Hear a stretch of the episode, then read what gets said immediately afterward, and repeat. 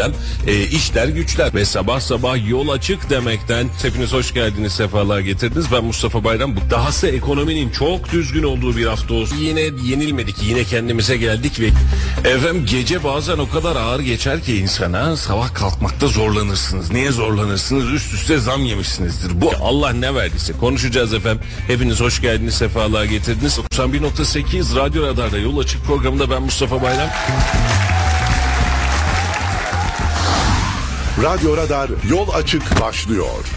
Efendim hayırlı sabahlar ve günaydınlar diliyoruz. Hepinize hoş geldiniz, sefalar getirdiniz. 91.8 Radyo Radar'da bölgenin tek haber radyosunda ve Kayseri'nin bu saatte size yayın ulaştıran ve Kayseri'nin en çok dinlenen sabah programlarına hepinize günaydınlar efendim. Bugün biz bizeyiz, bugün baş başayız. Bugün e, biz e, siyasi adayları değil, bugün birazcık daha kendimizi konuşacağız. Çünkü önümüzdeki günlerde kendimizin konuşacağı alanları birazcık daha daraltacağız gibi görünüyor. Siyaset kızışıyor. Biz de bunlarla beraber size adayları, adayların yüzlerini, simalarını ve beraberinde de tabii ki vaatlerini ve samimiyetlerini sabah yayınlarına taşımaya devam edeceğiz. Sizi sabah sabah işe giderken oy verebileceğiniz potansiyeldeki adaylarla, kulislerle ve gündemlerle beraber size taşımaya çalışacağız. Yeniden hepiniz hoş geldiniz, sefalar getirdiniz. Efendim an itibariyle piyasalardaki kurlarla hemen başlayalım. Ekonomi turumuzu tamamlayalım. Dolar kuru an itibariyle bankalar arası piyasada 30 lira 36 kuruş, euro ise 32 lira 87 kuruştan e, şu an itibariyle işlem görüyor. Altın ons fiyatında 2034 dolar 2034 dolar 60 centlik bir fiyat var. Brent petrolde ise 82 dolar 60 centlik bir fiyat söz konusu. 84-85 dolarlara kadar çıkmıştı. Şu an itibariyle 82 60'ta akaryakıtta ciddi anlamda zamlar e, pompaya yansıdı. 40 liranın üzerine çıkan akaryakıt fiyatı yeniden gündemimize geldi. Brent petroldeki artışla beraber ilerleyen dakikalarda bunu da sizlerle beraber konuşmuş olacağız. Altında ise durum e, ons fiyatının 2034 dolar olmasıyla beraber şu an gram altında 2063 lira bir çeyrek altında ise 3421 liralık fiyat söz konusu olmuş oluyor. E, dün bir arkadaş şöyle söylüyor. Diyor ki e, düğün davetiyesi gelince icra kağıdı gelmiş gibi hissediyorum diyor. ciddi ciddi. Halicim günaydın hoş geldin. Günaydın, Sefalar hoş getirdin. bulduk. Nasılsın? Sabahlar. İyiyim yaramazlık yok. Malum artık bugün ayın 31 değil mi? Evet. Şubat bitti, Ocak bitti. E, kıştan iki ay gitmiş kaldı. Şubat kar ne zaman yağacak diye herkes gibi biz de bekliyoruz. Allah kolaylıklar versin. Amin. Efendim resmi gazetede sabah sabah bir haber var. Resmi gazetede yayınlanan karara göre trafik cezalarında indirimli ödeme süresi 15 günden bir aya çıkartılmış. Kararda ayrıca cezalarda dörtte bir ibaresi cezadan yüzde 25 şeklinde de değiştirilmiş. Nasıl? İyiymiş. Hani 15 gün içerisinde ödersen indirimli ödüyorduk ya. Artık bu saatten sonra bir ay içerisinde indirimli ödemek mümkün. Ve beraberinde dörtte bir yazmamış yüzde 25 yazmış. Fark ediyor mu acaba Aynısı. dörtte bir değil? Değişen ne var? Bilmem. %25 ile dörtte bir aynısı. Değişen bir şey yok. Erken ödemeyi güya ya o da ne için yapıldı? Tahsilat. Erken ödersen tahsilatta senin sana indirim yapıyorum. Aslında bir anlamda cezayı ödüllendiriyor. Karmaşık bir durum ama cezayı ödüllendiriyoruz an. Efendim biraz önce de konuştuk Brent petrolün artması beraberinde yeniden birazcık hafifledi ama biz biliyorsunuz daha önce de yaşamıştık. E, petrol üreticileri bu anlamda çok stabil devam ediyor. Rafinelerde stabil devam ediyor. Üst fiyattan zamlandırıyor. Sonra düştükten sonra bakarız onu hallederiz diyor. Birkaç gün sonrasında indirimli geliyor. E, akaryakıt grubu ürünlerinde benzine yarın gece yani bu gecenin itibaren geçerli olacak şekilde 95 kuruşluk daha bir zam gelmesi bekleniyor.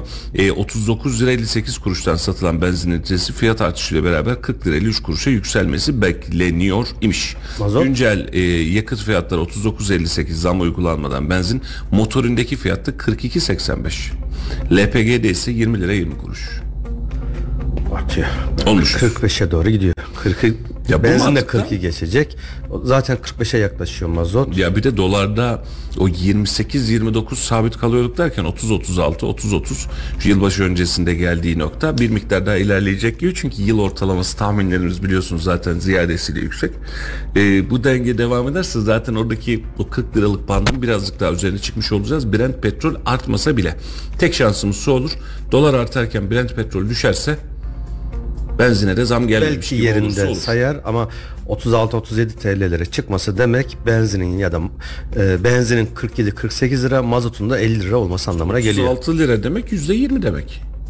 Gözümüze az görünüyor ama 30 liradan 36 liraya çıkması doğru mu? %20'lik bir marj demek. Beş 40 liraya alıyorsan otomatik olarak 48 lira. 8 lira. Küsuratları var. 42'ye alıyorsan ortalama 50 lira civarında benzin alacaksın anlamına Ben gelir. kafadan yapmıştım zaten hesabı. Ben de onu söylüyorum sen kafadan yaptın biz de kafadan yaptık biz de dilimizde yapmadık yani o da oluyor o kadarcık efendim memlekette neler oluyor ana gündemde seçim var ana gündemde Murat Kurum'un açıklamaları var ana gündemde eee, bir vekilin şu an itibariyle eee, vekilliğinin düşürülmesi hadisesi var İstersen önce ondan konuşmak istiyorum eee Halil'cim Eee, darbe oldu diye geçmiş sosyal medya.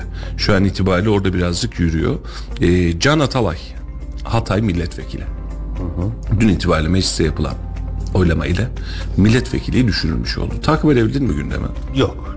Ee, konuyu biraz. biliyorum ama dünkü gelişmeleri takip etme imkanım pek olmadı. Şimdi Can Atalay da e, bir açıklama yapmış. Birazcık da tip üzerinden de e, sokağa çağrıldı insanlar. E, ve bunu yaparken de bir miktar sıkıntı yaşayacağız gibi ülke gündeminde. Yoğunluğa sebep olur mu bilmiyorum ama e, birazcık sıkıntı. Ya şimdi Anayasa Mahkemesi'nin konuyla alakalı vermiş olduğu bir karar var. Çok fazla konuştuk. Ortada seçilmiş bir milletvekili var. Adam da cezaevinde. Şimdi hem böyle hem böyle. Yani ikisi de bir arada. Bunları yaparken de bu sürece geçerken de ben gerçekten o zaman da aynısını söylemiştim. Can Atalay bir suçlu olabilir. Hiçbir itirazım yok. Ama suçlu diye görmüş olduğun insanı dokunulmazlık zırhına kavuşturabilecek bir milletvekilliği seçimine dahil ediyoruz. Hatay'da vatandaşın gözünün önüne koyuyoruz. 100 binin üzerinde oy aldırıyoruz. Daha sonrasında biz bunu kabul etmiyoruz diyoruz.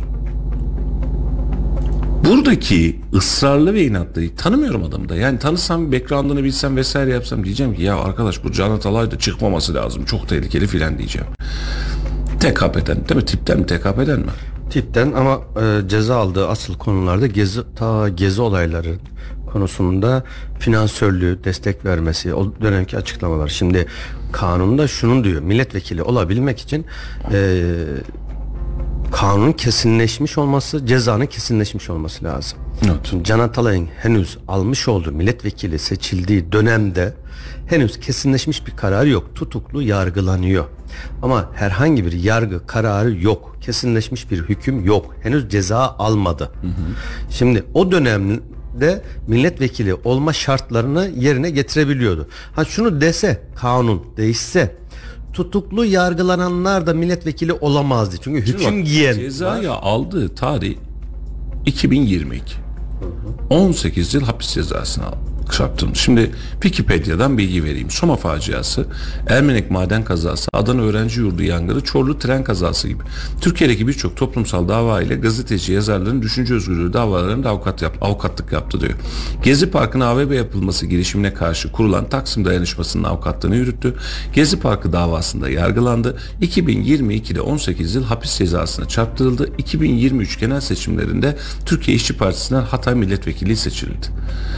30 Ocak 2024 tarihinde tutukluluğu hakkında Anayasa Mahkemesi'nin ilk e, iki kez hak ihlali kararı vermesine rağmen milletvekilliği mecliste bir e, yazı okutularak AK Parti hükümeti tarafından düşürüldü demiş. Halen e, Silivri cezaevinde tutuklu Atalay milletvekili seçildiğinden beri tutuklu olması nedeniyle parlamentoda bulunamamıştır demiş.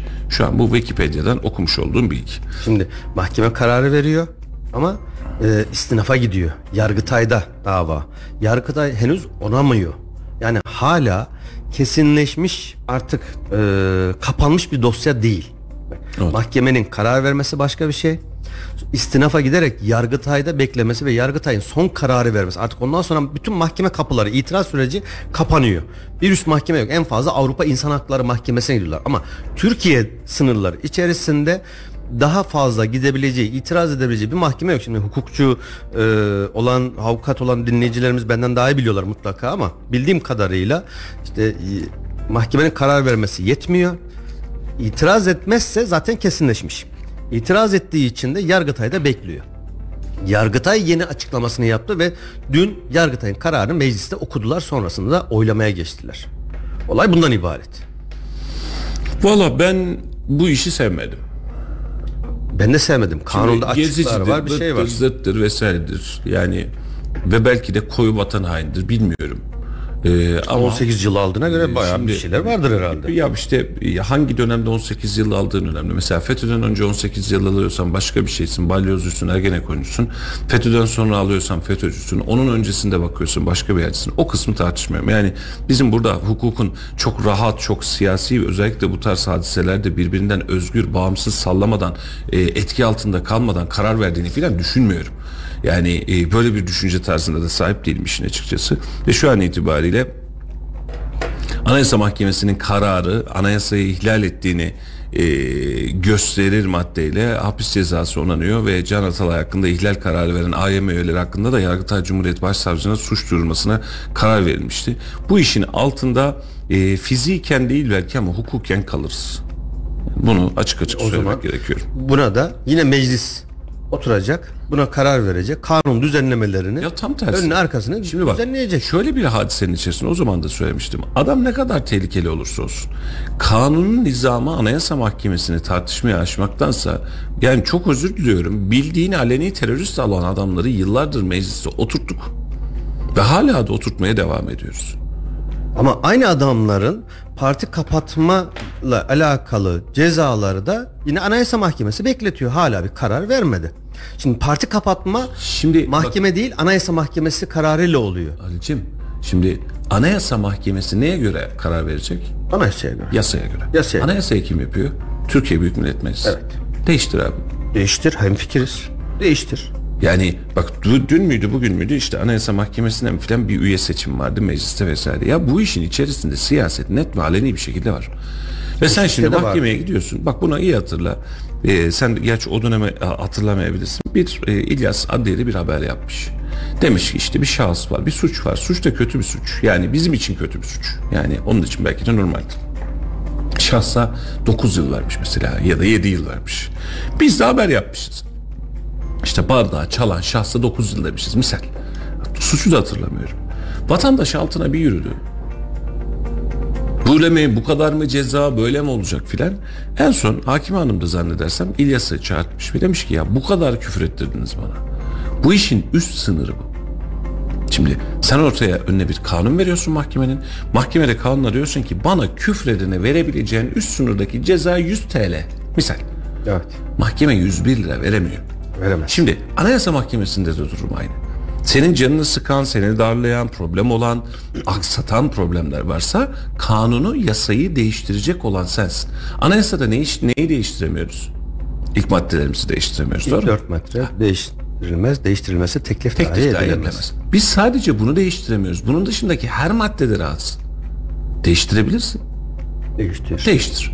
Bak kaç zamandır söylüyoruz geçtiğimiz haftalarda konuştuk. Şimdi tipli TKP'li her neyse işte Can Atalay yani memlekette acaba şu anki HDP'li ya da demci milletvekillerinin ya da bundan önceki milletvekillerinin yaptığı hata ya da süreç kadar memlekete zarar vermiş midir? Ben gerçekten sorgularım. Bilmiyorum. Birileri meclise ya bilmiyorum ne benim askerimi şehit etmiş adamlar.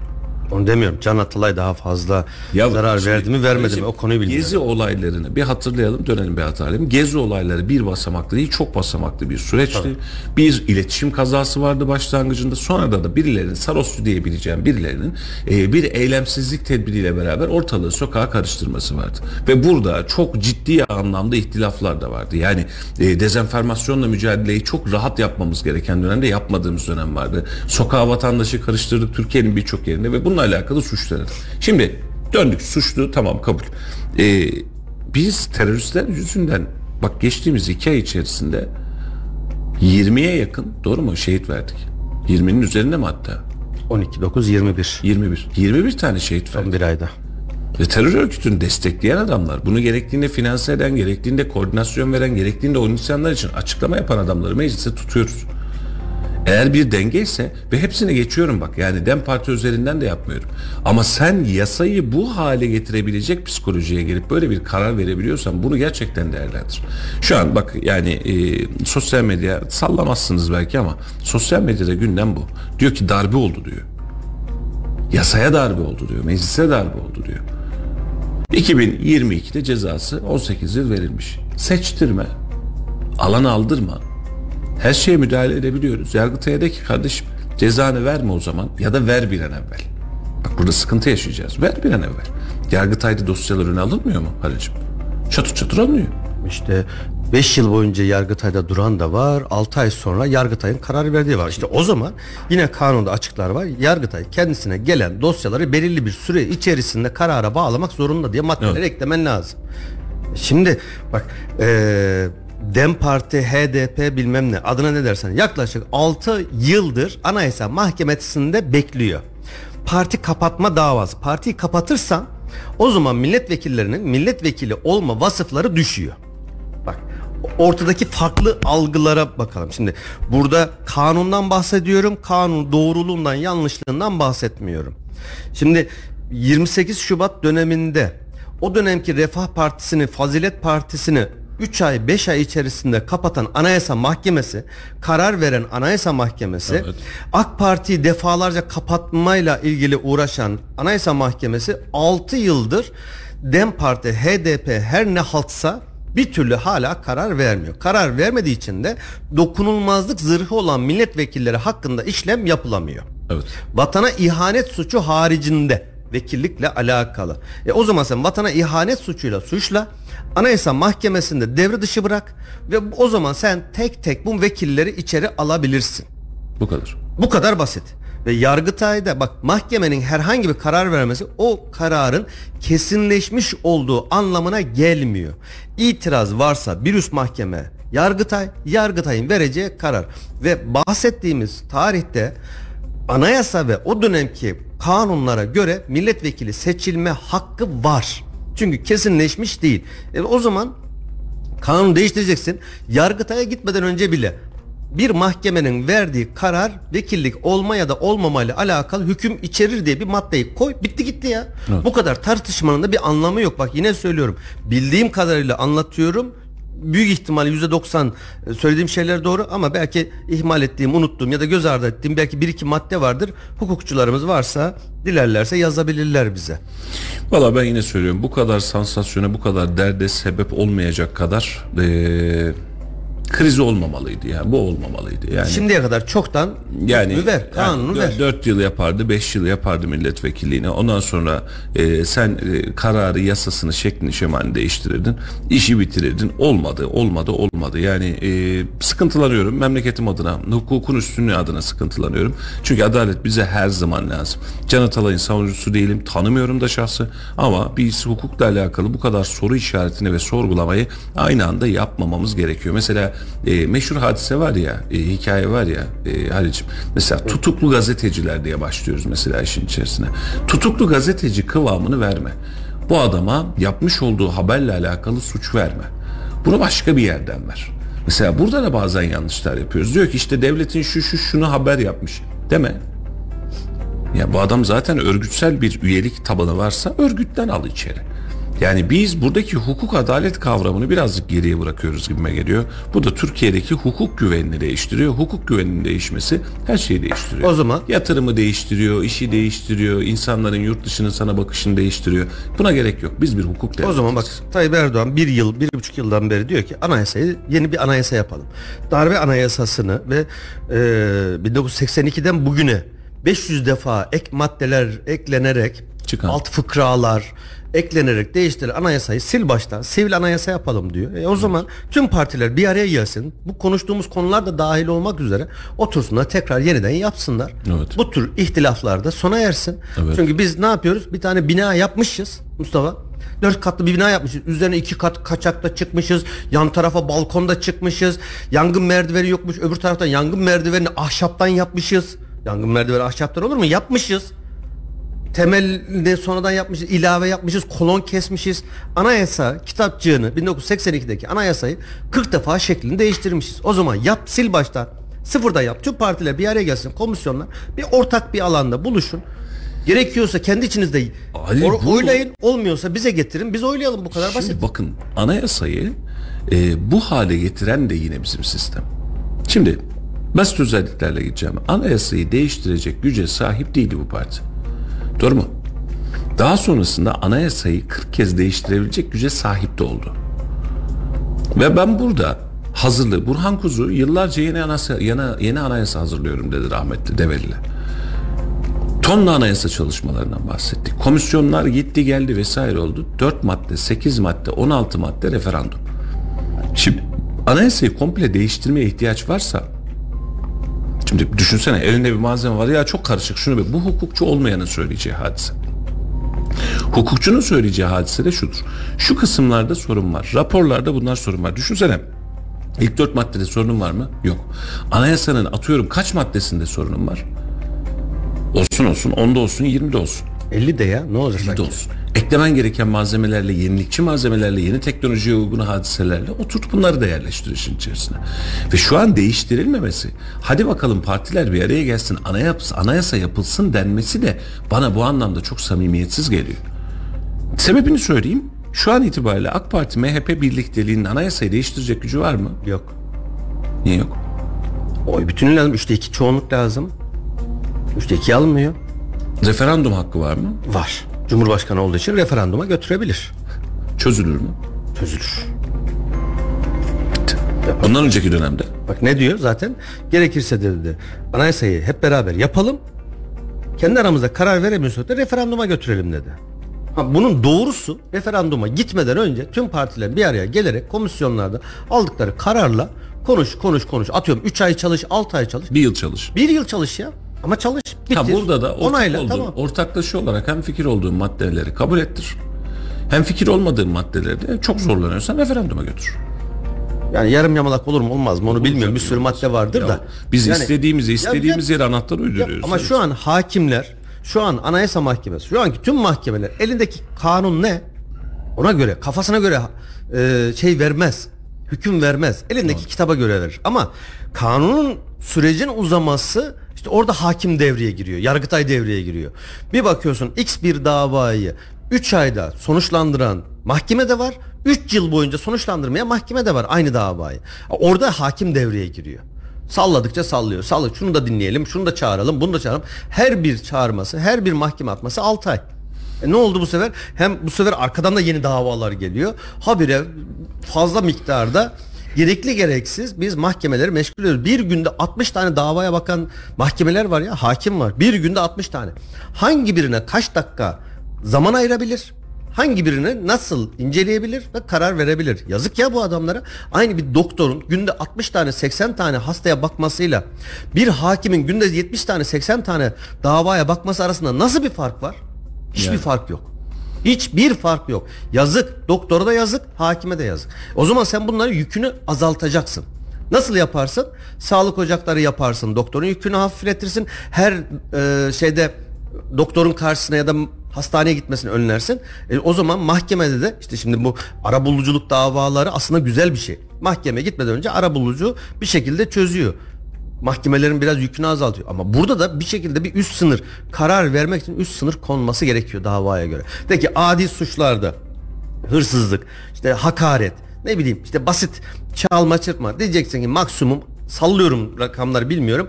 Bir yıl ağır cezalarda iki yıl gibi bir takım üst sınır koymak lazım. Bence de. Artık bu işleri de kalıcı olarak çözümlü hale getirmek lazım. Memlekette de hukuku tartıştırmamak lazım. Yani bu böyle olur mu? Bu böyle olmuyor, oluyor mu acaba dedirtmeden işimizi rahat rahat bitirmek ve derleyip toplamak, toplamak lazım. Ee, ülke gündemi önümüzdeki birkaç hafta boyunca belki de bunu konuşacak. Konuşmakla yetinmeyecek. Daha da zorlayacak ve zorlanacak. Bunları yaşamamak lazım. Biz bir hukuk devletiysek hukuk uygun olarak davranıp insanları bu anlamda soru işaretine sebebiyet vermeden kafamız rahat işimizi çözdürmemiz lazım. Soru işaretleri arttıkça biz de darlanıyoruz. Darlandıkça da önümüze çok rahat problemler çıkmıyor. Efendim birkaç başlığı hemen atlamak istiyorum ve ondan sonra da bizim kendi gündemimize e, işe, istihdama, siyasete, memlekete doğru dönelim. MTV ilk taksit ödemelerinde son gün bugün efendim online olarak ödeyebilirsiniz. Gecikme zammına kalmadan isterseniz e, aradan çıkartın. Fena rakamlar tutmuyor ama araba değerlerini hesap ettiğimizde de e, normal rakam diyorsun. Hatta sigortanın kaskonun yanında da bedava kalıyor yani neredeyse. E, o anlamda da çok da geciktirmeden MTV'lerinizi ödeyin. Biz de yoldaki trafikteki arkadaşlar en azından bunu hatırlatmış olalım. Böyle bir dert var yani MTV gibi bir derdimiz var motorlu taşıtlar vergisi. Ödeyin kurtulun deriz ama e, tabii ki araç sizin borç da sizin ne diyorsanız biz sadece hatırlatmış olalım. Cumhurbaşkanı Yardımcısı Cevdet Yılmaz. Önümüzdeki dönem özellikle dünyadaki konjektüre bağlantılı olarak baktığımızda Türkiye'ye ciddi bir fon akışı hem finansal anlamda hem de doğrudan yatırımlar anlamında olacağını görüyorum demiş. Henüz olmamış. CDS e, dediğimiz risk primimiz düşmüş durumda demiş. E, CDS tavan yaptı, ülke krizde ve iflas noktasına geldi dediğimizde CDS de neymiş boş verin onu derken şu an Cumhurbaşkanı yardımcısının ağzından e, bu açıklamayı alıyoruz. Zaten Merkez Bankası rezervi azalan cari açık, azalan bütçe açığı bütün bunlar risklerimizi azaltmış durumda. Dolayısıyla CDS dediğimiz risk primimiz düşmüş durumda. Bu da dış borçlanmada Türkiye'yi daha avantajlı, kamusuyla özel sektörle daha az maliyette borçlanır hale getiriyor. Kredi, kredi derecelendirme kuruluşları da istediğimiz hızda olmasa bile olumlu yönde açıklamalar yapmaya başladılar. Bu giderek de daha iyi bir noktaya gelecektir demiş. Türk lirasının güçlendiğini ciddi bir büyüklüğe ulaşan kur korumalı mevduatta da ciddi bir çözülme olduğunu anlatan Yılmaz Merkez Bankası'nın izlediği politikalarla yapılan düzenlemelerle finansal piyasalarda istikrarsızlığa yol açmadan kademeli şekilde KKM'den çıkıldığını, döviz hesaplarında gelişme olmadığını, Türk lirası mevduatının ise arttığını söylüyor. Gayet normal bunu biz de biliyoruz. 15 trilyon TL'yi artan bir mevduat var. Çok yüksek. Amacımız demiş hem enflasyonu hem faizleri uzun vadede tek haneli rakamlara düşürmek demiş. İnşallah. Uzun vadede. 50 yıl. Altını çizerim. ya şöyle e, Şimdi Cumhurbaşkanı Yardımcısı ekonomiden gelme bir isim. Beraberinde Mehmet Şimşek'in de son dönemki hadiseleri bunu uzun zamandır konuşuyoruz. E, şu an itibariyle o raya girme yani raydan çıkan vagonun raya girmesiyle alakalı bir çaba ve mücadele var. Bunun da bize ciddi bir maliyeti oldu. Biz artık bu maliyeti tartışmaktan bu niye oldu, niye yaptık ki ya biz buraya niye geldik ki demekten vazgeçim. Düzelecek inşallah demeyi tercih edenlerden oluyoruz. Yani e, bunun bir de bu taraf sorgusu var tabii ki bunu da sorgulamak lazım. Ama şu an itibariyle itibariyle ekonomi normal bilinen ortodoks denilen yani kitaba uygun kitabi formülizasyonlara doğru geldi ve dünyada bunu görüyor. Yani duygusal bakmıyor ben Türkiye istemiyorum filan demiyor. Senin puanlarını negatiften pozitife çeviriyor, durağından pozitife çeviriyor, bir basamak yükseltiyor, yatırım yapılabilir diyor, olabilir diyor, mercek altına aldım diyor. E demek ki e, bu yöntem bir şekliyle e, bizi rahatlatıyor ve bu da aslında geçen yayında da konuşmuş muyduk, özelde mi konuşmuştuk hatırlamıyorum. E, 2002'de Kemal 2002 2002 öncesinde Kemal Derviş'in Türkiye'ye gelişi gibi oldu.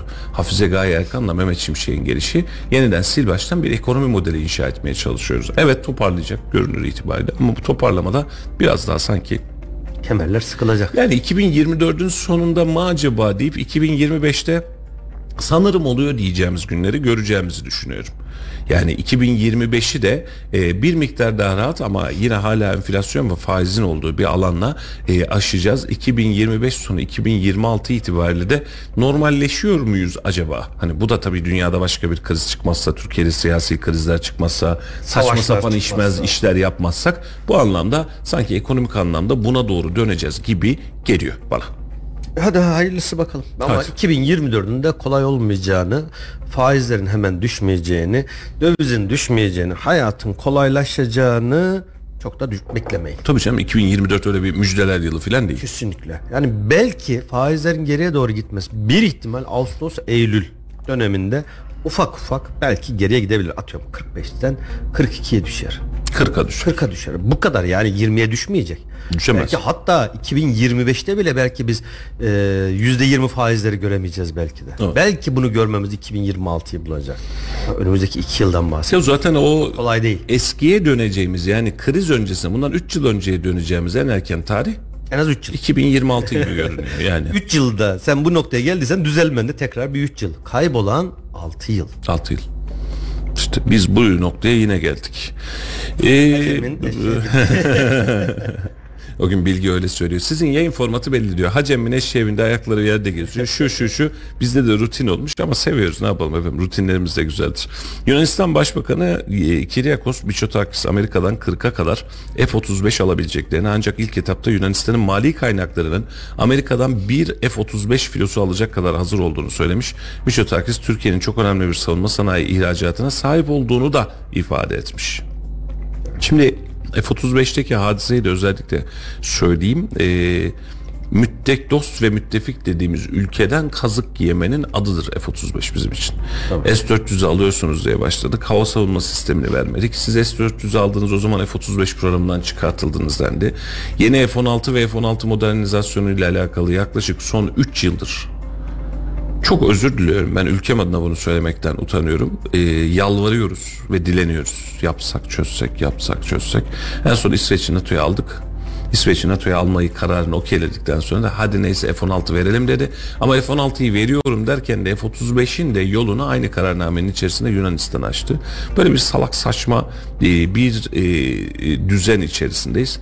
Mitsotakis'te Yunanistan'la şu an bir gerginliğimiz yok. Hatta açıklamasında Türkiye Yunanistan arasında Aralık 2023'te imzalanan dostane ilişkiler ve iyi komşuluk hakkına Atina bildirgesinin ikili ilişkileri normalleştirme sürecine soktuğunu belirtmiş Mitsotakis. Niyetinin Cumhurbaşkanı Recep Tayyip Erdoğan'ın Aralık 2023'teki Atina ziyaretine karşılık Mayıs'ta Ankara'yı ziyaret etmek olduğunu da söylemiş. Bir de burada da böyle bir hadisemiz var. Kahve içmeye gelecekler. Ha, kahveye bekleyeceğiz. Ya aslında e, tamam Yunanistan falan ama yani artık bir fazladan düşman kazanmaya da çok fazla gerek yok. İyi ilişkilerin devam ettirmesi lazım. Etrafımız zaten e, kazan kaynıyor. Her yerde ateş var. Şimdi İsveç mevzusunda e, ve F-35'ler konusunda yüzde yüz katılıyorum. Bak, ne yaptı? Kanada'da 2 yıldır 3 yıldır uyguladığı ambargo özellikle bu kamera sistemleri İHA'larda, SİHA'larda optik işte sabitleyiciler, lazerler muadillerinde yaptık ha bu arada o da ayrı mesele ama e, belki çok daha fazlasına ihtiyacımız olduğu şu dönemde e, Kanada'da oradaki uyguladığı ambargoyu ya da o kısıtlamayı kaldırdığını tamamen kaldırdığını bak bir de öyle bir şey var tamamen kaldırdığını açıkladı. Aynı Kanada bizden de İHA SİHA almak için de talepte bulundu. Evet. 3 yıl boyunca bize ambargo uygulayan Kanada e, İHA'ları, SİHA'larla alakalı bir tanedir, 50 tanedir, 100 tanedir kaç tane istiyorsa talepte bulundu. O yüzden şimdi bizim daha fazla düşmana değil bir taraftan kendimizi belirli noktalara kanalize edecek o gücü toplamak için arkamızın sağlam olması lazım. En azından Yunanistan'la tekrar bir ufaktan bir hani e, barış güvercinleri olayı var bir zeytin dalı uzatılıyor.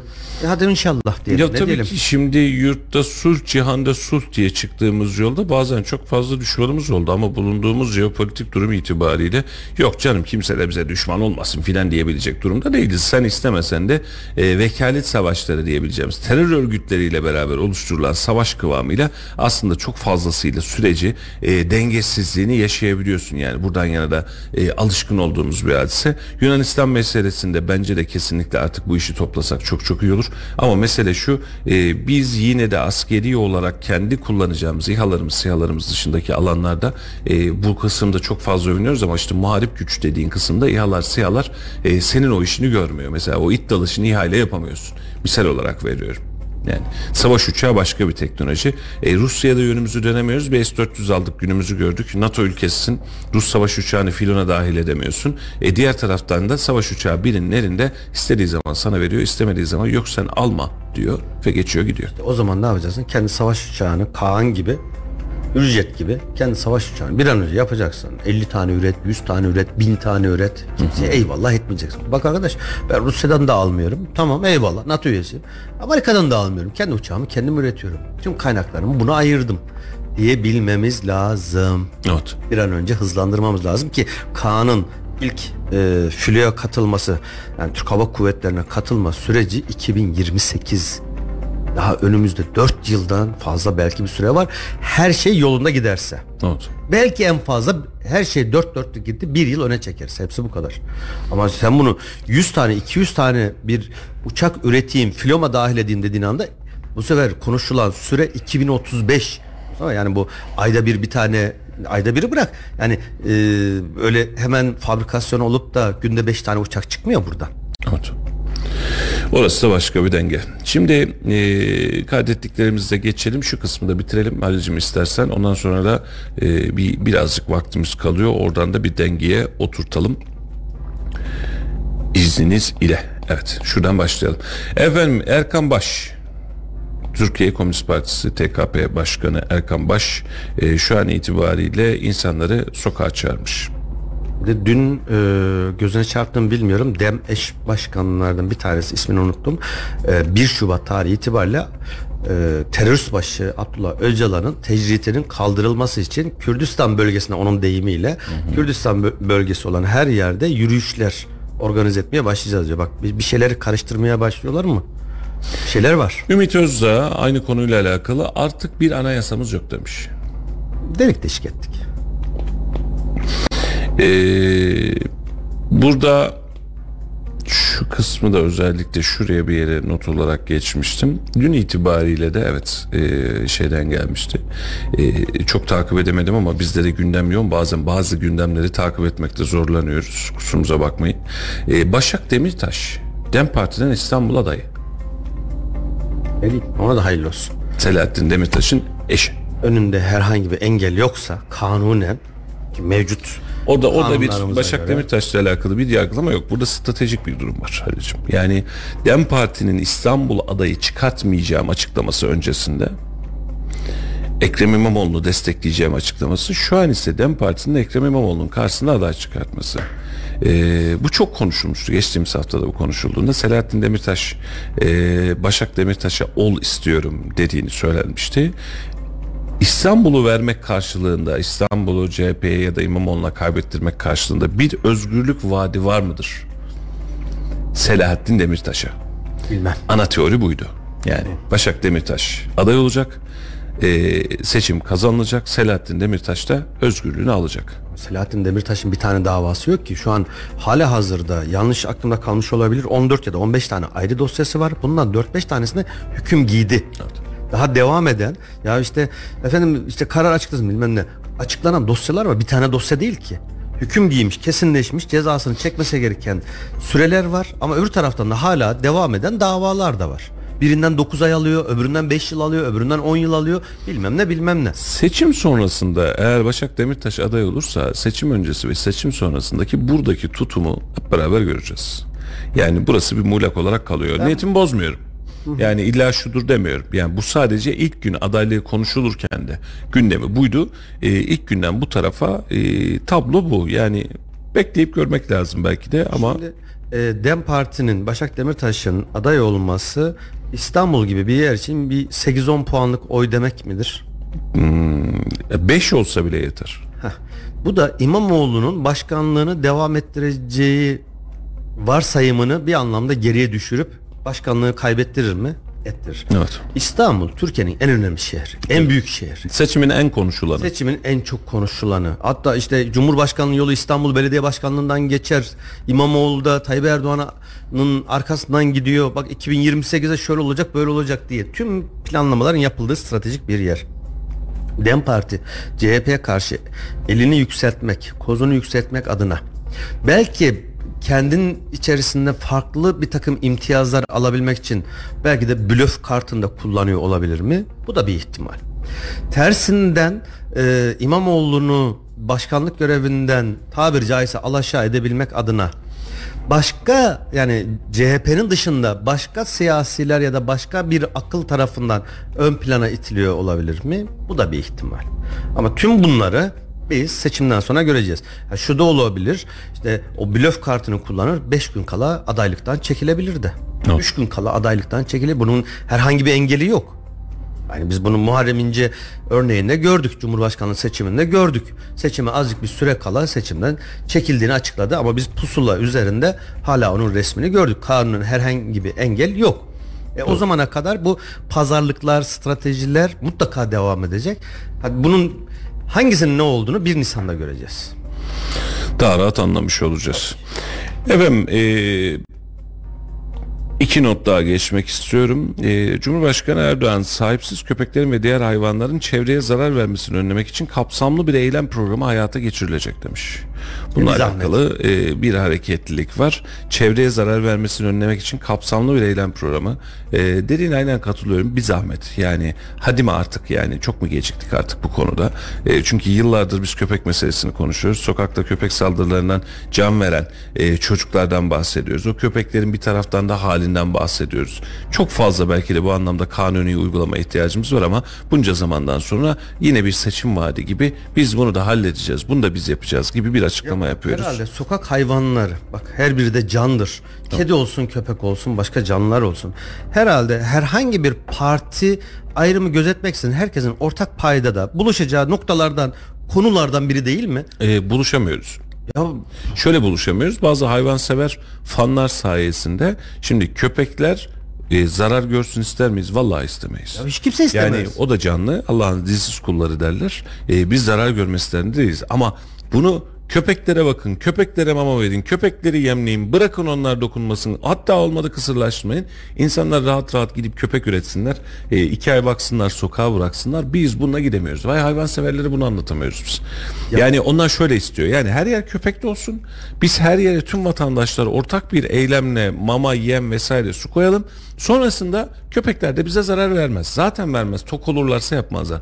Böyle bir yaşam düzeni yok. Doğada yok. Biz bunu hayvanseverler arkadaşlara anlatamıyoruz. Yoksa köpeklerle alakalı durum belli. Çıkarılacak iş belli, çıkaramadığımız işte belli.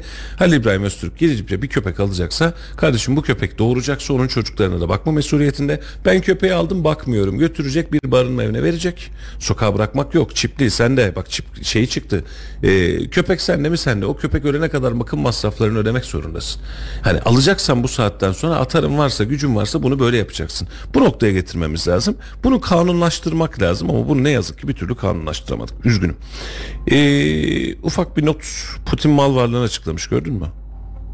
Yok. Neyi varmış adamın bak. Bir tane dairesi varmış. Tamam. Üç tane otomobili varmış. Üç tane otomobil tamam. 606 bin dolar parası varmış. St. Petersburg Bankası'nda 230 hissesi varmış. O hissenin karşılığı ne kadar acaba onu bilmiyoruz.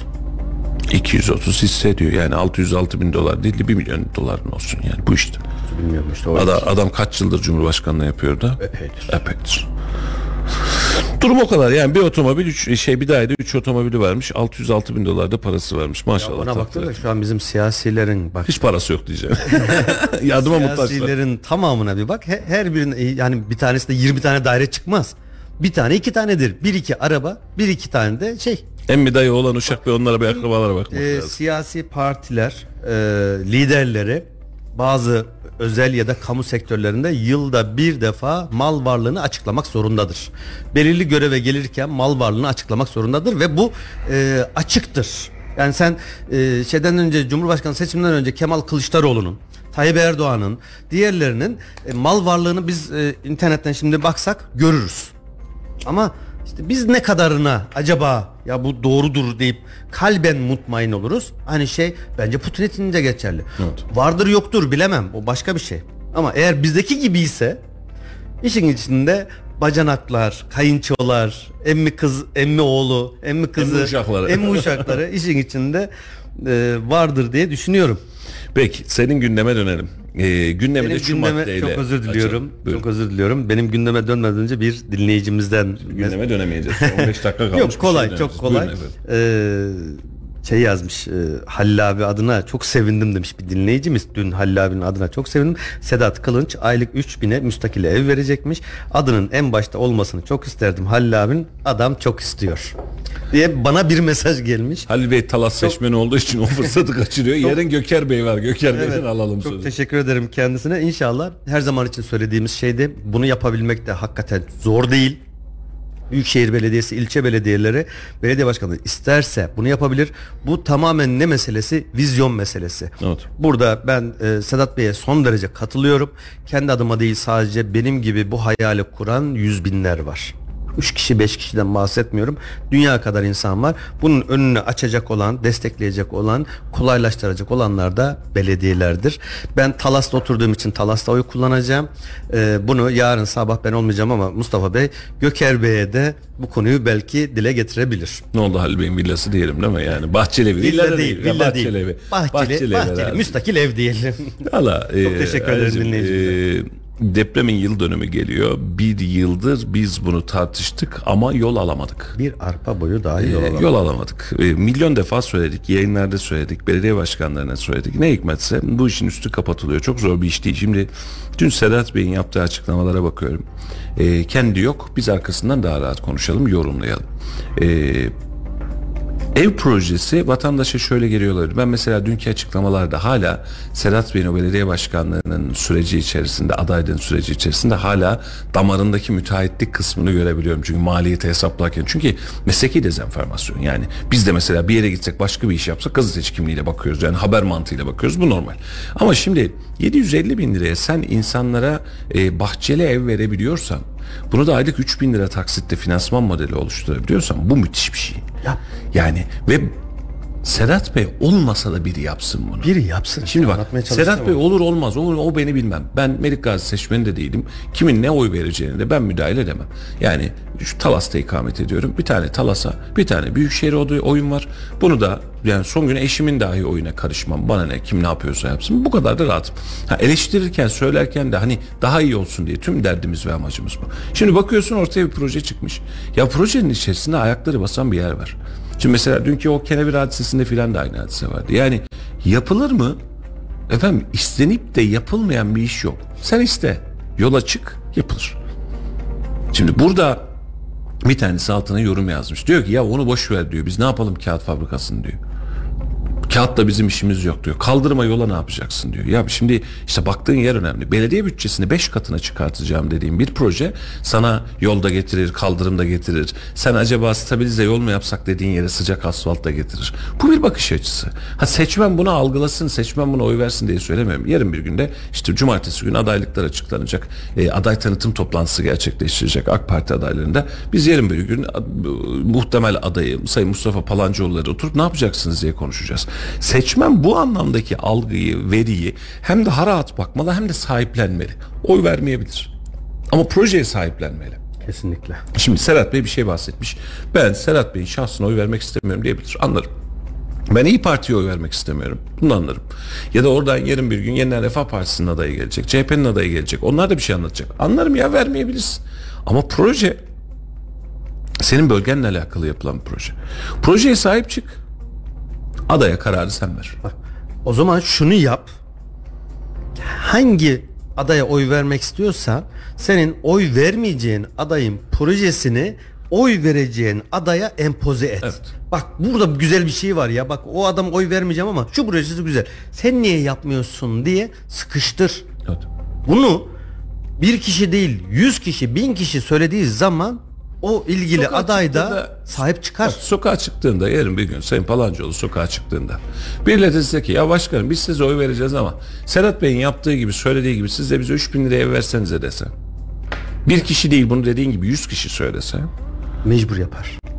Ya mecbur yapar 750'ye derken yapmıyorsa bine yapar. Yani aylık 3'e yapmıyorsa aylık 10'a yapar. Aynen öyle. Yapar. Ama yani yapar. şu an 17 bin lira maaş alan bir adama de ki sana aylık 10 bin lira taksitle oturacaksın oturduğun gün başlayacaksın 10 bin lira taksitle sana ev vereyim desen yok diyecek adam var mı? Herkes atlar. Ya zaten kirası 8-10 bin lira. E? De ki, der ki en azından ya kendi evimin parasını ödüyorum der. Bitti gitti. Sen şimdi kiracısın.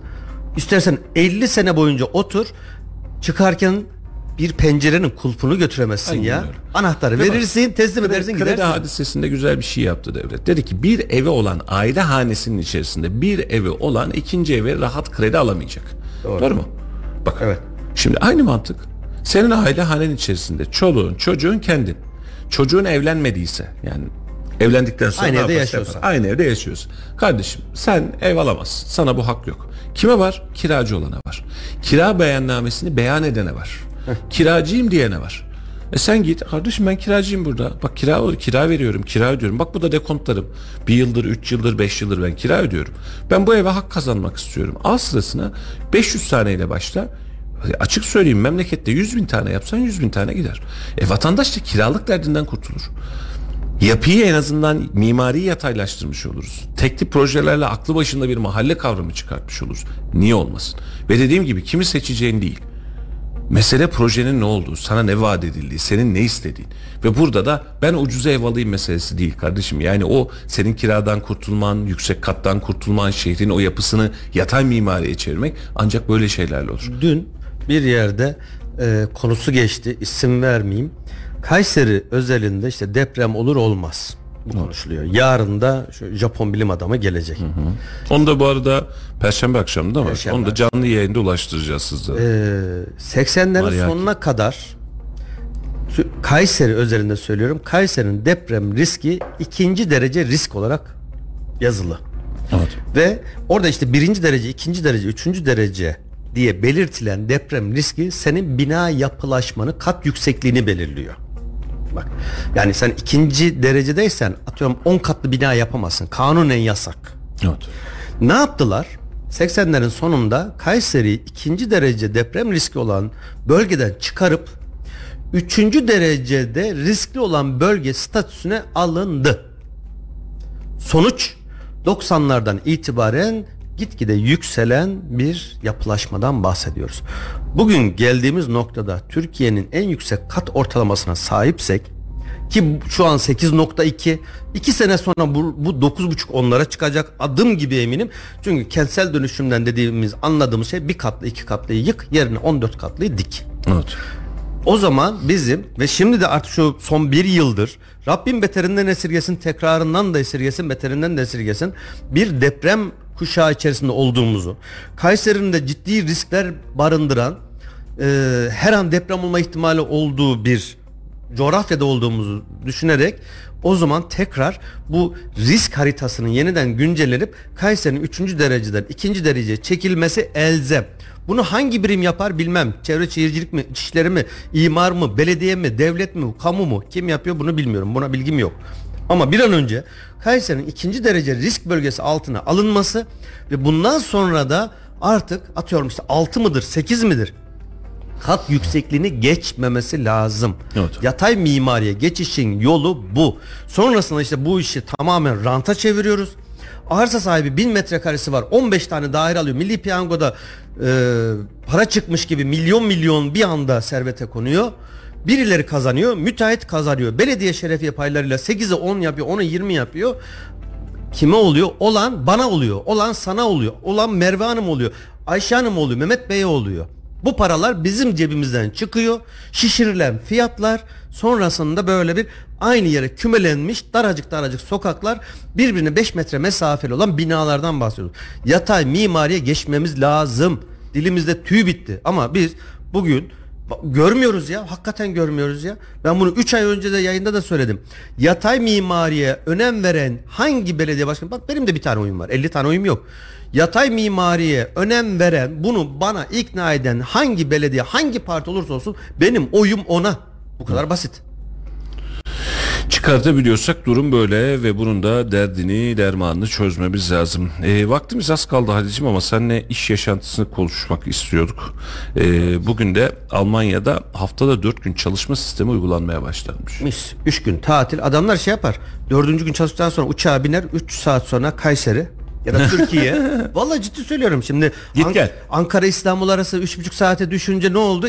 Ee, Ankara İstanbul diyorum özür. Ankara İzmir aman İstanbul İzmir doğru cümleyi kurdum.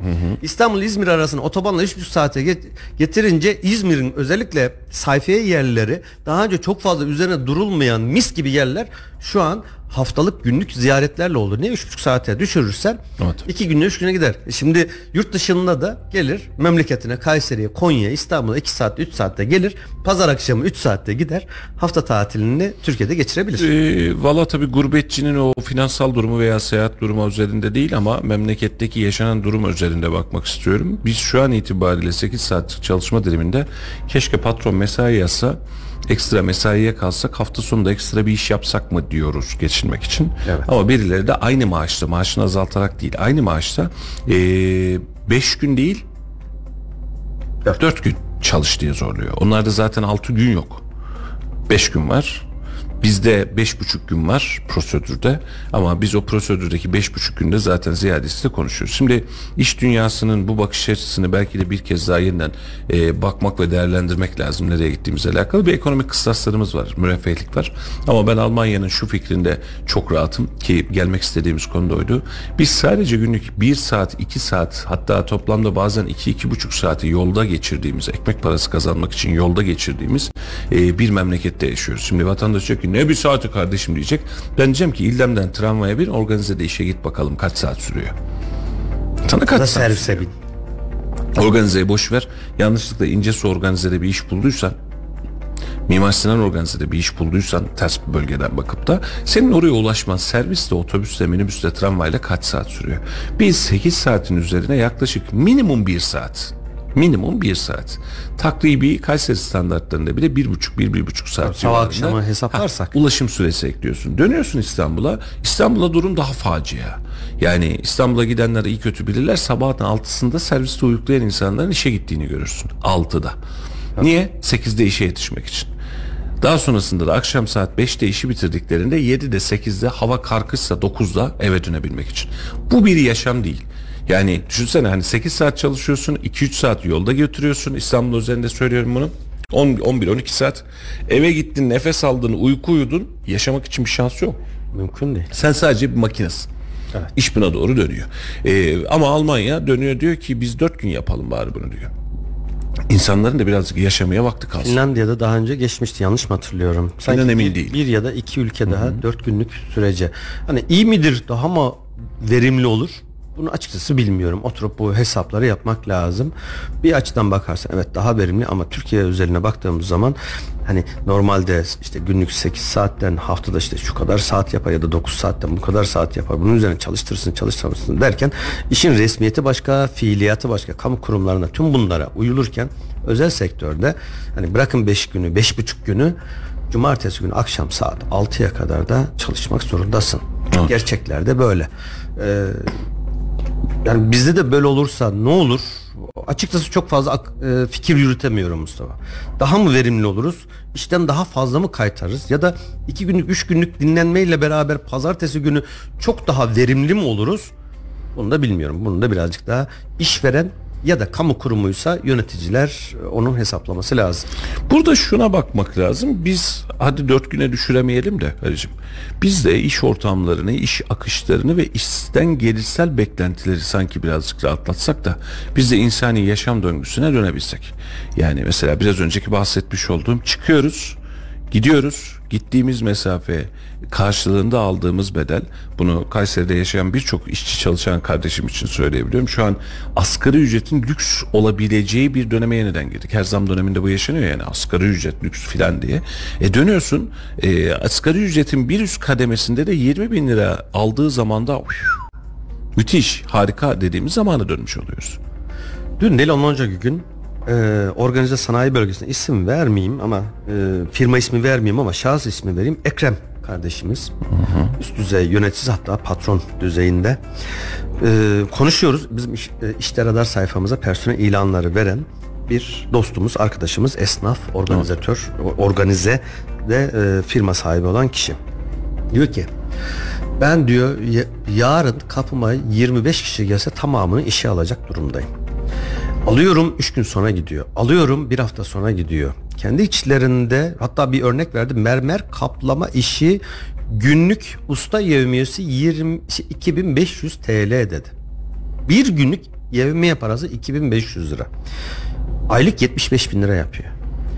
Ve dedi biz bu adamı bulamıyoruz. Ayağını araba götürüyoruz, yemeğini veriyoruz, hatta kahvaltısına veriyoruz ve biz 40 tane nazla çalıştırıyoruz. İnanılmaz derecede personel ihtiyacımız var. Biz bu personel ihtiyacımızı gideremiyoruz. Özellikle kalifiye personelden bahsediyor. Rakamlar diyor öyle diyor. Yani iyi bir usta diyor organizede herhangi bir işte 50 bin liranın altına çalışan kimse yok diyor. Söylediği cümleler. Peki. Bir diğer sıkıntımız da diyor işte biraz önce söylediğimiz yolda geçen zaman bakın diyor burası İstanbul değil, Ankara değil, İzmir değil, burası Kayseri. Bir 20 dakikalık bir seyahat süresinin üstü herkes için diyor zuldür. Peki. Organize sanayide diyor bizim fabrika birinci organize sanayiden bahsediyorum. Burada diyor personeli ben işe getiremiyorum. Ve vallahi diyor billahi diyor yemin ederek söylüyor. Bir Allah'ın kuluna asgari ücret vermiyorum diyor. 19-20 bin liradan başlıyor yine işçi bulamıyorum diyor. Bunu söyleyen işveren birisi. Yani böyle acınarak anlatıyor, üzülerek anlatıyor bunu. Bizim diyor bir şekilde çarşıdan organizeye giden yolları kısaltmamız lazım diyor. Yan yollar, kesintisiz hatlar, kırmızı ışıksız hatlar bir şekilde getirmemiz lazım. Yoksa diyor ben buraya işçiyi getiremiyorum. Her konuda anlaşıyoruz. Adam bana diyor ki serviste geleceğim zaman benim işte 50 dakika 55 dakika akşam dönüş 50 dakika 55 dakika gün içinde benim bir buçuk saatim gidiyor diyerek diyor organize benim fabrikaya gelmiyor. Bak her konuda anlaşıyoruz. Bir buçuk saat onun için o kadar kıymetli ki diyor ben getiremiyorum diyor. Yakınsa diyor Mimar Sinan OSB'ye gitmek bunun için daha kolay diyor. Belki gidiş geliş yar- yarım saatte gidiyor. Benim buraya gelmektense öbür tarafa gidiyor. O zaman diyor biz belediyelerden karayollarından şunu bekliyoruz diyor. Organize ulaşımı kolaylaştırın, hızlandırın diyor. yerden göğe kadar hak verdiğim bir konu. Bakın bizim birçok konuda sıkıntılarımız var. Personel sıkıntımız var. işçi bulamıyoruz. Kalifiye personelde sıkıntımız var. Öyle maaşlarda asgari ücret falan değil. Asgari ücret veren yer yok. Uçmuş gitmiş durumda rakamlar. Hakikaten böyle az bulunan bir mesleğiniz varsa bakın eğitiminiz falan hiçbiri kimsenin umurunda değil. 80-100 bin liralar almanız işten bile değil. Ama diyor vasıfsız işçi bile olsa çarşı merkezinden, yeni mahalleden, Argıncık'tan, Fevzi Çakmak'tan bir yerlerden organize gidiş süresini kısaltmamız lazım. Not. Türkçesi bu. Mealem bu ve çalışanlarımızı da bu anlamda aslında birazcık rahatlatmakta fayda var her birimiz için. Çünkü e, çalışanlar rahatladıkça e, iş gücü değişecek, insanların mutluluk akışı değişecek. Yoksa diğer türlü yaşayacağımız hadise şu. Çalışan işe girecek, işten gelecek, mutlu olmadığı işin içerisinde ya da eziyet çektiği işin içerisinde sağlıklı bireyler, sağlıklı bir toplum yapısı oluşturamayacağız. Para için çalışacağız Aldığımız parayla karnımızı ancak doyuracağız sonra ertesi gün para için çalışmaya devam edeceğiz. Mutluluk İnsani haklarda bence esas yani biraz önce konuşmuştuk yani çok benzetmek gibi olmasın ama ne olur yanlış anlamayın. Sokak hayvanlarıyla alakalı konuştuğumuz konunun daha beterini insanlar için konuşmamız gerekiyor. Kesinlikle. Sadece yaşamak değil mesela. Kesinlikle. Yani sadece nefes almak değil mesele. Bu hepimiz için geçerli. Yani e, ister diniyle, imanıyla, ister vicdanıyla, ister keyfiyle, ister kültürüyle, sanatıyla, ister yaşam alanıyla çalışanların da bir şekliyle evet ben çalışıyorum ve yaşıyorum demesi lazım. Şehir Belediyecilik buna uygun ortamı sağlamakla başlıyor. Yani sadece cebinde parası olanın değil, insanların nefes alacağı alanları oluşturmakla, onlara etkinlikleri verebilmekle, onların mutlu olabileceği, pozitif yaşayabileceği, düşünsene haftada bir günde olsa yüzünün görebileceği alana yaşatmak oluyor. Çünkü toplumu buna göre oluşturuyorsun. Yoksa yüksek yüksek katlı binaların içerisinde insanları hapsedip ondan sonra hiçbir sosyal aktivite bırakmayıp, merhaba bırakmayıp, arkadaşlık bırakmayıp, akrabalık bırakmayıp, sosyal ilişki bırakmayıp daha sonra da insanların mutlu olmasını beklemeye çalışmak birazcık hayal zannedersin. Hakikaten çok zor. Şimdi e, Büyükşehir Belediye özelinde ve de ya da diğer ilçe belediyelerde işte kaymek gibi bir takım beceri kazandıran yerler var. Hepsinin ellerine sağlık. Ama bizim mesleki eğitime de bir meslek sahibi olmaya da çok fazla ihtiyacımız var. Belediyelere burada daha fazla iş düşüyor. Evet orada el sanatları, fotoğrafçılık ya da işte Ebruli sanatı gibi bir takım kurslar var. Ebru sanat, Ebru. Ebru özür. Ebru sanatıyla alakalı kurslar var ama bir forklift operatörü, bir kaynak opa- e, operasyon e, teknisyeni ya da işte bir mobilyacı, bir döşemeci, kenar kapamacı deniyor ona ve bulamıyorlar. Belki şu an 40-50 bin liradan aşağıda maaş almıyordur. Kenar kapamacıya da ihtiyaç ve bunları yetiştirecek bir yapıya da ihtiyaç var. Belediyeler şimdi milli eğitimin sorunu bu aslında. İşte çıraklık eğitim merkezleri, endüstri meslek liseleri ama biz henüz şu an ona müdahale edemiyoruz. Bu hükümetle alakalı bir şey. Ama önümüzde bir belediye var. Belediye seçimi var. Önümüzde iki ay var. Çok güzel bir seçim projesi. Vaadi. Yapın. Şurada herhangi bir aday çıksa ben şu şu şu şu mesleklerde organizeye meslek sahibi yaptıracak personel yetiştireceğim, şu kursları açacağım, sertifika vereceğim dese herhalde ciddi anlamda müracaat olacaktır ve bizim organize sanayi bölgesinin bakın bak işte radar sayfamızla tüm sorumluluğu bende yana yana her bir ilanın altında forklift operatörü, terzi, döşemeci, kaplamacı, CNC operatörü bak bunlar ortak bir sürü var da Asıl her firmanın neredeyse aradığı bu. E sonra biz personel ilanları yazdığımız zaman hani iş diyorlar. Bir şey diyorlar. İşte şu kadar çalıştırıyorlar. Ya sana bedavadan mı iş verecek? Para verecek. Çalışacaksın. Emeğinin karşını alamıyorsun. O zaman hesap soracaksın. Hani neredeymiş diyor. Bak söylüyorum bak. Yayından sonra bana ulaşsınlar. Bugün gelsin 25 kişi istihdam edeceğim yerin diyen firmanın ben adını, soyadını, adresini, ilgili kişinin adını vereyim. Evet. Personel arıyorlar. Yok. Bakın servislere bakın organize sanayiye giden her bir servisin önünde brandalarla, bez afişlerle işte şu şu şu şu şu vasıflı vasıfsız personel alacaktır ilanlar var. Otobüsleri biz iş e, personel ilan bulma sayfasına çevirdik. Evet. İhtiyaç var.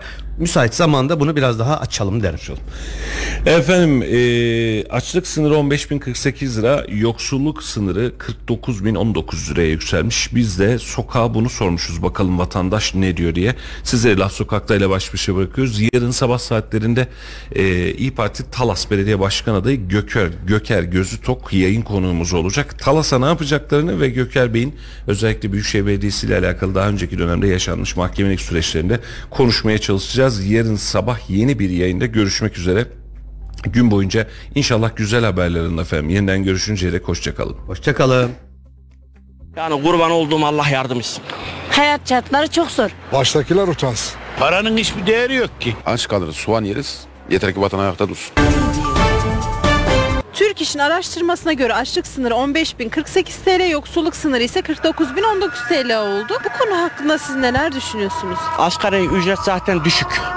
Ülkede enflasyon var. Devamlı artarak gidiyor. Bak bugün gene 1 lira 38 kuruş yakıta zam geliyor. Bu yakıtın zam demesi e, yiyeceğe, içeceğe, her şeye zam demesi. 17 bin liraya şöyle bir baktığın zaman e, meblağ olarak yüksek. Ama karşılığında bir şey alınmıyor. 4 kişilik bir aile dediniz. Yani 4 kişilik bir ailede eğer iki tanesi iki tane çocuk okuyorsa, eğitim masrafları falan varsa yani kurban olduğum Allah yardım etsin. Yani kurban olduğum Allah yardım etsin. Açlık sınırıyla yoksulluk sınırı birbirini tutmuyor. Bu konuyla ilgili hükümet gerekeni yapmalı. Milletvekillerine zam yapılması gerektiğinde en üst sınırdan yapıyorlar. Ama toplumun çok büyük bir kesimini oluşturan emekli, dul, yetim, asgari ücretle geçinen insanlar söz konusu olduğunda aynı hassasiyeti göstermiyorlar. Geçim çok zor tabii ki. Bugün biz bir gezmeye çıktık. Bayağı para harcadık ama hiçbir şey yapmadık. Tek bir kişinin çalıştığı yetmiyor artık. Mutlaka evdeki diğer üye- üyelerin de çalışması gerekiyor. Asgari ücrete zam geliyor daha elimize almadan parayı. Her şey de zamlanıyor. Zor durumumuz. Geçim zor. Hele askeri ücret aylık alana geçinmek çok zor da. Evimizde kira oldu muydu, düşündü müydü? Hayat şartları çok zor. Bir de iki çocuğun olursa okula gidenin de oldu muydu geçinemiyor. Zor yani. Baştakiler utansın. Onlar halkı herhalde insandan da saymıyorlar ki bu şartlarda yaşam alanını kabullenmişler. Yani e, mahkum etmişler insanları e, açlık sınırının altında yaşamaya. Ama gene de işte toplumda bir şekilde açlık yokluk korkusuyla bunu da bulamak diye bu şartlara katlanıyorlar. Milletvekilliğinin ne özelliği var, özelliği var ki bilmiyorum şu anda 80 100, 150 milyon mu maaş alıyorlar? 140 milyon. Yani ne özellikleri var? Hem bunlar milletin vekili de değiller. Parti başkanlarının seçtiği insanlar. Hani vekiller de kim bunlar? Halkın nasıl yaşadığını içimizde dolaşıp görüyorlar mı? Paranın hiçbir değeri yok ki. Hiç zerre kadar bir değeri. 100 liran olmuş 10 lira. 1000 liran olmuş 100 lira yani. Hiçbir şey yani bu, bugün bir gömlek alayım desen. Bu gömlek 500 lira olmuş ya.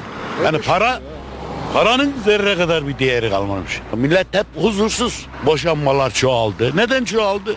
Geçim hep geçim. Paramızın değeri yok ya. Suriyeliler bizden daha rahat. Üç tane beş tane bebe yapıyorlar. Onlar bizden daha rahat. Biz yıllardır çalıştık çalıştık. Tam ömrümüzün sonuna gelince biraz rahat edelim dedik.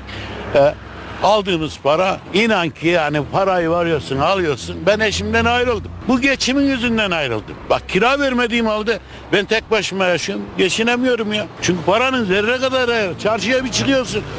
100 lira 200 lira para harcıyorsun ya. Durum hiç iyiye gitmiyor. Ama insanlarımız da e, şükretmesini bilmiyor. Yani bolluk da var. Bir yandan da insanlar e, hal vurup parmağı savuruyor. İnsanlar çalıştırmaya insan bulamıyor. Hem is- hem hem e? Abi bir sürü iş var. Getir sana getir ben Malatyalıyım bak yanlış anlama.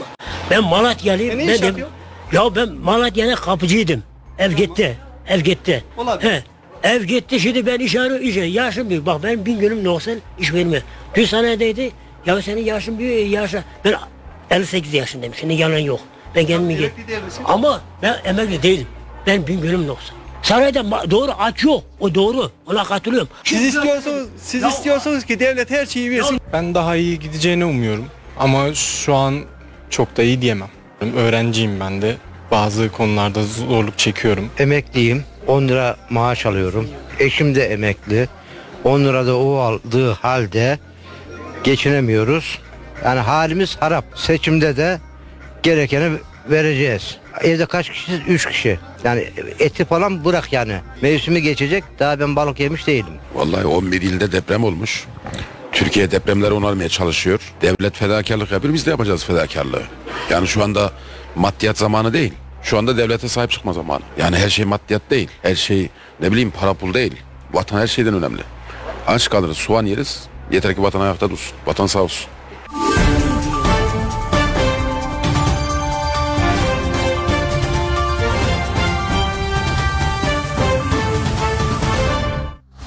Radyo Radar yol açık sona erdi.